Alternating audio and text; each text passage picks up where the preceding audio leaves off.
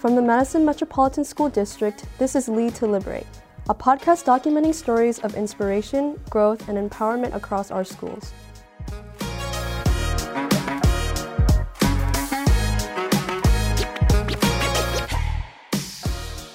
Oh, I just love that music. Once again, this is Dr. Carlton D. Jenkins, very proud superintendent of Madison Metropolitan School District, and welcome back to Lead to Liberate. Today, we have a very special guest with us today, someone that's really about transforming the lives of our children. We have our very own district athletic and co-curricular director, Mr. Jeremy Schlitz. How are you doing today, Mr. Schlitz? I'm great. Thanks for having me, Dr. Jenkins. I always look forward to a chance to share the message about what we're doing in our co-curriculars and athletics here in Madison.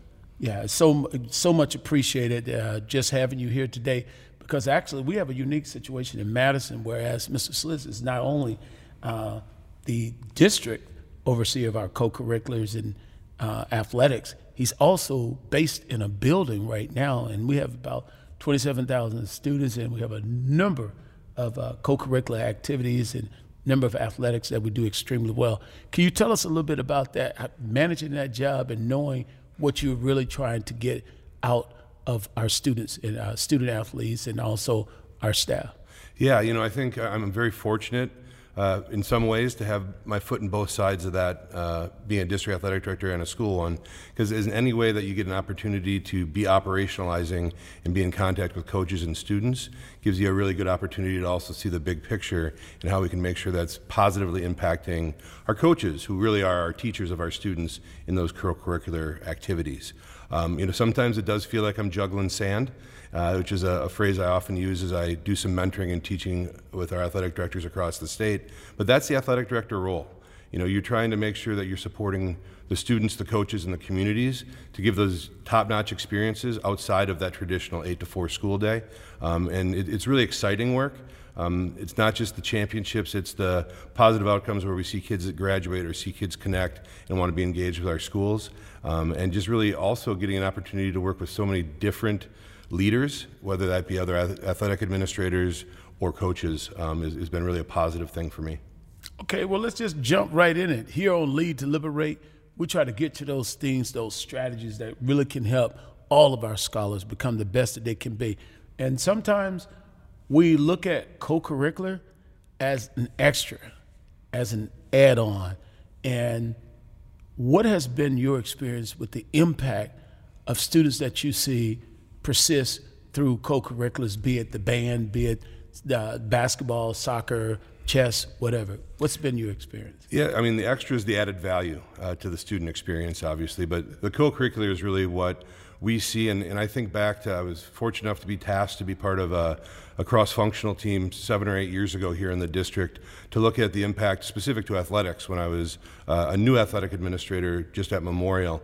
And the outcomes that we were able to see related to both improved GPA, improved attendance, improved um, behavior events, along with just the leaders in our school, the ones that were, you know, doing not only leading in their specific sport or club, but leading the school, whether that's in student government, whether that as a, as a high academic honors type student, and then coming back. And we're very fortunate in Madison, the number of alumni that have come back to help be part of co-curriculars, whether that's as coaches, as volunteers, as people that are supporting um, our arts and our, our other co-curricular activities and events, because it truly takes the whole community to make such a positive experience uh, for our scholars.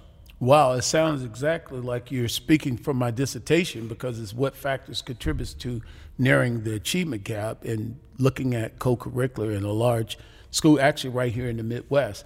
And so when I hear you say it improves GPA, improves graduation rates, and things of this nature, and we know if they persist over time, it will. What about our students who have been historically, in some kind of way, uh, marginalized? What do you see in terms of the barriers or the opportunities for our students? Yeah, you know, I, I, had an interesting journey through this. I, when I came in uh, as a new athletic administrator, my focus was really on improving the experience and the visibility of our female athletes. Um, my, my father was a girls basketball coach, and I grew up kind of seeing the differences there. And my first coaching experience was as a head girls golf coach, and just seeing the different ways that it's not only viewed by what was an underrepresented group when we look at that 25 years ago when I started. Um, and then really evolving that into the equity work we can do by putting coaches and leaders um, of our underrepresented groups in power to be to see what they want to be. And I think that's really we're ahead of the curve in Madison because of what we've been able to do to diversify our coaching staff, to diversify our leadership, um, and, and really to give the students something that they want to be part of because they can see themselves not just in high school, but what they can do beyond high school. And I've also been fortunate enough to work at the state level. Um, I was the president of our uh, state association of athletic directors, and um, able to move us in a direction where we now have a BIPOC AD position created for recruiting and networking athletic directors across the state. And we're very fortunate in our Big Eight conference, the conference we're part of, that DEIB, or Diversity, Equity, Inclusion, and Belonging, is always an agenda item. Currently, I'm the president of the conference, and we make a real intentionality around that work being the work that starts the work we do in athletics. And I think we can definitely see that in our district paying off as we do that in all of our co curriculars. Wow, you're to be commended for your leadership there with the organization. And recently, am I correct in saying that you just won this big state award? What was that award? Tell us a little bit about that and how did your focus on equity, the way that you're doing it, kind of help uh, bring it to fruition? Yeah, I, I, received the Distinguished Service Award for the state of Wisconsin uh, this past year um, for our NIAAA, which is our national organization. And I think a lot of that was an outcome of, of me being able to say yes to some things. I was able to be part of the fifth strategic plan for the uh, NIAAA, which is our national AD organization, and really learning from across the, the country you know the work that we need to do. I was in the programs division, and uh, as we worked through the strategic plan, and then actually this past two weeks ago, I was able to be to lead the programs division for the state of Wisconsin in our next strategic plan. And I think because I've been able to say yes to those opportunities to work with wonderful colleagues um, specific to this work, uh, I was able to present at our national conference on um, underrepresented groups in our profession and things we can do to support them uh, with a colleague of mine out of, out of San Diego. Um, and then, you know, those types of relationships and experiences I've been able to have, I've been able to bring back to our state, to our school district, and to Madison Memorial and the roles that I play. Um, it's been really, it's been really humbling to be honored by my colleagues um, with these awards, just because when somebody who you work with recognizes the extra that you do, um, is, is really is really meaningful, and that's something I've learned in terms of gratitude and wanting to just be grateful for our coaches, for our volunteer coaches, for our, our parents that maybe support our teams in, in ways people don't see. And, and gratitude is really what drives that. So I'm thankful, and, and I think because of that gratitude, I've been fortunate enough to be, you know, awarded those, those recognitions from our organization.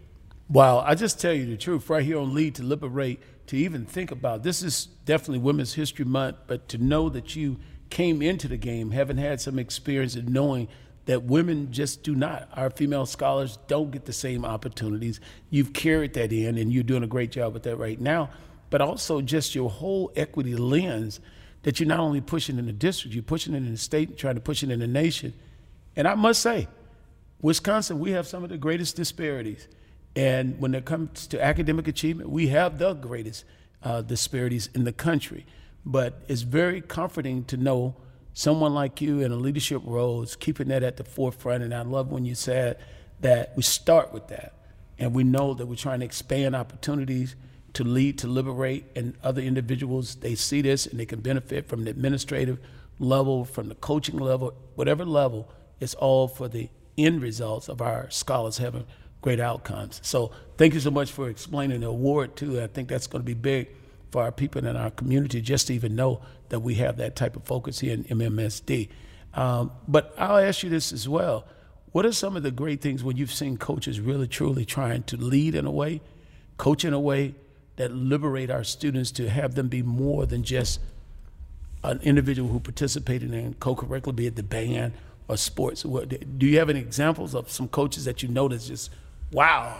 Yeah, you know, I, I think you know specific to some that I, I, see, you know, at Memorial, we've have we're very fortunate.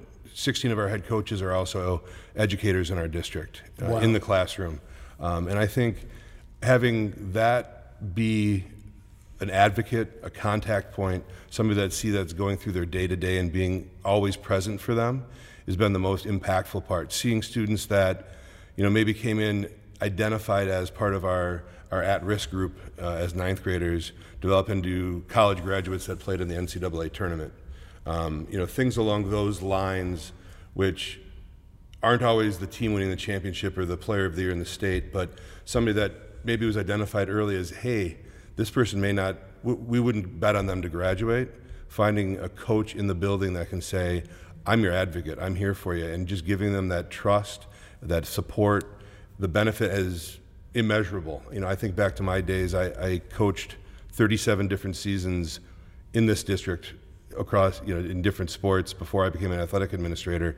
And some of my favorite memories weren't some of the state championships I was part of as a coach. They were, you know, the, the student coming back after they graduated from college to wanting to come to practice. Um, you know, things along those lines. And I see that every day across our four high schools is the number of coaches we have that are MMSD grads um, is just outstanding. And, and what we're able to do to create environments where people want to come back and give back, I think is really the true testament of our coaches' ability to impact forever.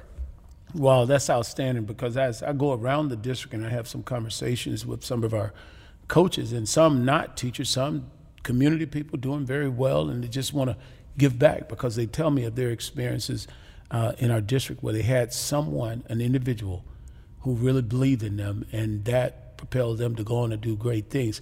Right now, I know too, we have uh, some professional athletes who've gone through Madison and, and they too reached back. Uh, tell us a little bit about that. Yeah, you know, actually, I, I, I, I was able, the first uh, high school basketball game Wesley Matthews ever played, uh, I, I, was his coach at the JV level. And, and Wesley this past year spearheaded our Play Every Day campaign, which was to give back across the district with our Foundation for Madison Public Schools to get some equipment for recess and, and physical education activities to give more and impactful access to all of our students. Um, and the things that he does when he comes back. And it's not it's not just Wesley, but but obviously as somebody who's going to be in the hunt for a, an NBA championship this year, at you know front of our mind. Um, and you know, the other ones that we've had that have had that opportunity goes back a long way. Uh, Mark Johnson from, from Miracle on Ice, which we just you know celebrated an anniversary of recently, um, and is the, the coach here for the UW women's hockey team. Uh, his whole uh, family went through Memorial. I, I, was fortunate enough to coach both of his daughters in uh, tennis and uh, his son in golf, and and just the impact Mark has still being part of that Memorial community. And you know the stories we, you and I could talk for hours uh, about different people that have come back to Madison, to MMSD, and whose families want to be here because of the impact it had on their lives to set them up for what they're able to do in the future. Wow, that's outstanding. Now, what message would you send to our parents and to young people out there? I'm talking about when I'm having these conversations with 4K parents, they're talking about which high school and what experiences their children are going to have in middle school. What would you say to them in terms of getting engaged and staying engaged in schools and the benefits of just being a part of a team. Yeah, you're, you're talking to a 4K parent of MMSD scholar right now. Oh, wow. Um, yeah. so, Outstanding. So I can speak to, to my experience. You know, I, I decided to join our, our parent teacher organization because you just got to say yes to be part of it. And the, the opportunities we have and the access we have for our community members and our family to be part of something at whatever level they're able to be at um, and able to commit from a time standpoint is phenomenal. And, and we, we have programs to reach out, you know, to all of our students and families, and you know, just say yes. And if you want to be part of an athletic department or the uh, theater production or any of our co-curriculars at our schools, reach out to that athletic and activities director, reach out to that teacher, and we're going to find a way to connect you. And I think it's really truly the village raising uh, the child in, in our district. And, and I'm and, and, the village that we have is such a wonderful one but you've got to want to take that extra step and, and, know that we want you to be part of it. I've been extremely fortunate as a parent. I have a second grader and a, a 4K student, um, and, and, learning it from both sides and being able to see all the different ways. Um, I'm truly blessed that and, and, chose to build a house uh, in MMSD because it's where I want to be and I, where I want my family to grow. Right. Well, I tell you what. What about a parent like my parents? My dad, third grade education. Mom, tenth grade education and they had a number of uh, children, seven that they were raising. and they want their children to participate. But as we're trying to lead to liberate, how do we make sure we communicate with that parent and say, hey, this is for you as well? The fees get really heavy if you have two children, scholars participating. What would you say to that type of parent? Yeah, I think that that's really why education-based athletics um, and, and all of our co-curriculars are the the the inroad to being part of everything that we can kind of offer is because we do offer those those fee waivers. You know, financially is never a barrier for our participation, but it's us building partnerships and getting out into the community for that preparation prior to getting to the education-based athletics level, where we need to, you know, I, ask our coaches, you know, how do we get out to our, our boys and girls clubs? How do we get out to our community organizations? How do we meet people where they're at to bring them into where we are at, at the schools, especially because you want to connect. For a successful, for instance, high school athletic program, they need to be aware and part of it as a fifth grader or as a third grader. So how do we bring our community in to see those events and to let our students be the leaders? You know, I, I looked back at the last month, our, our Read Your Heart Out, um, you know, times and, and watching our student athletes go into the schools and seeing the smiles on not only the students' faces but the athletes' faces, you know, as they were able to share that and, and build that connection between, you know, our youngest scholars and our, our soon-to-be graduates. Wow, that's that's awesome. And I tell you this, uh, I encourage you to get over to Mendota uh, Elementary School. They have the Stompers. I had an opportunity to uh, watch the videos of the Stompers, and they have Coach Wilson – who's in the fifth grade that you probably want to start recruiting right now uh, to be an educator and just be a part of this wonderful environment that we have here in MMSD. But the reason I say that because Mendota is about as diverse as you can get, and the spirit and the pride in that community uh, resonates uh, throughout our community. And I encourage you to get over there and pick up on some of those young stumpers because I believe that they're going to do some big things and how they're being led over there to really believe just believe participating could make a difference.